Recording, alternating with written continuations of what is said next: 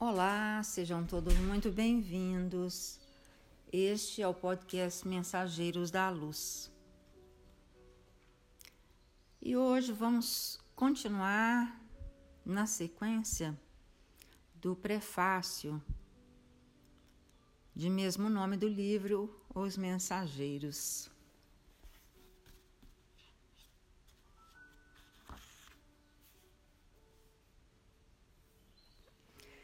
Ninguém pode trair as leis evolutivas.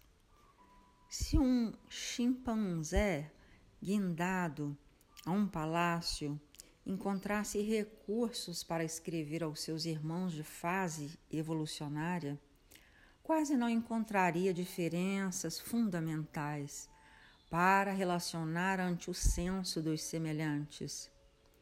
Daria notícias de uma vida animal aperfeiçoada e talvez a única zona inacessível às suas possibilidades de definição estivesse justamente na auréola da razão que envolve o espírito humano. Quanto às formas de vida, a mudança não seria profundamente sensível. Os pelos rústicos encontram sucessão nas casimiras e sedas modernas. A natureza que cerca o ninho agreste é a mesma que fornece estabilidade à moradia dos homens. A furna ter-se-ia transformado na edificação de pedra. O prado verde liga-se ao jardim civilizado. A continuação da espécie apresenta fenômenos quase idênticos. A lei da herança continua, com ligeiras modificações. A nutrição demonstra os mesmos trâmites. A união de família consanguínea revela os mesmos traços fortes. O chimpanzé Desse modo, somente encontraria dificuldade para enumerar os problemas do trabalho, da responsabilidade, da memória enobrecida, do sentimento purificado, da edificação espiritual. Enfim, relativa à conquista da razão.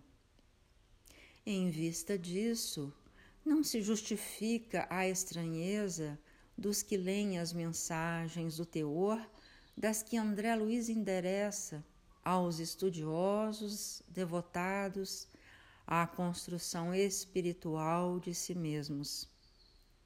O homem vulgar costuma estimar as expectativas ansiosas, à espera de acontecimentos particulares esquecido de que a natureza não se perturba para satisfazer a pontos de vistas da criatura.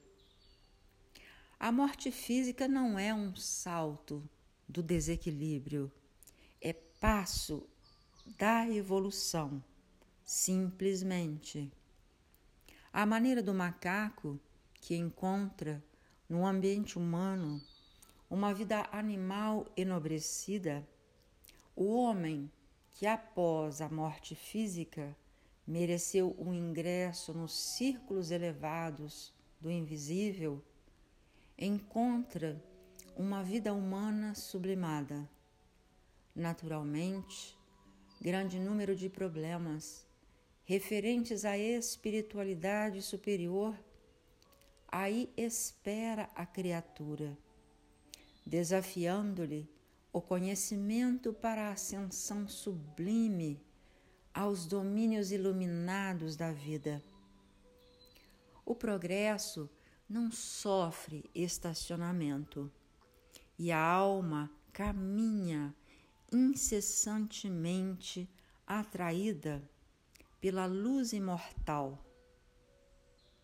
No entanto, o que nos leva agrafar este prefácio singelo não é a conclusão filosófica, mas a necessidade de evidenciar a santa oportunidade de trabalho do leitor e ouvinte amigo nos dias que correm.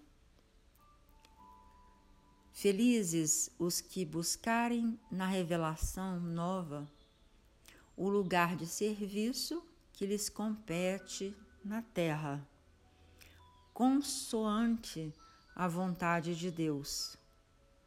O Espiritismo cristão não oferece ao homem tão somente o campo de pesquisa e consulta, no qual raros estudiosos conseguem caminhar dignamente. Mas, muito mais que isso, revela a oficina de renovação, onde cada consciência de aprendiz deve procurar a sua justa integração com a vida mais alta, pelo esforço interior, pela disciplina de si mesma, pelo alto aperfeiçoamento.